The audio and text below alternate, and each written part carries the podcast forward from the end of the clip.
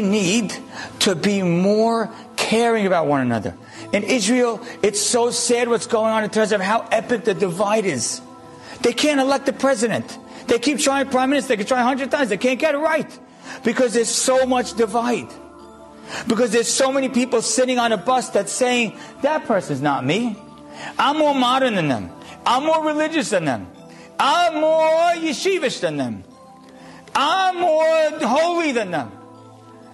Or I'm more cool than them. I'm more relevant than them.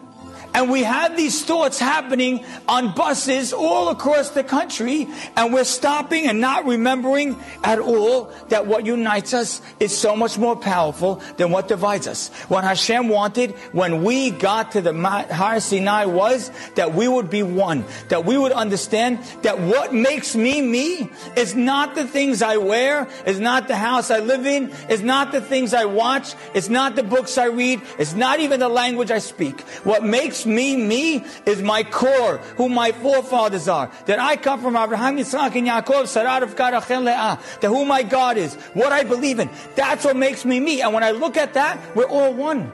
Automatically. Not just one person, one heart.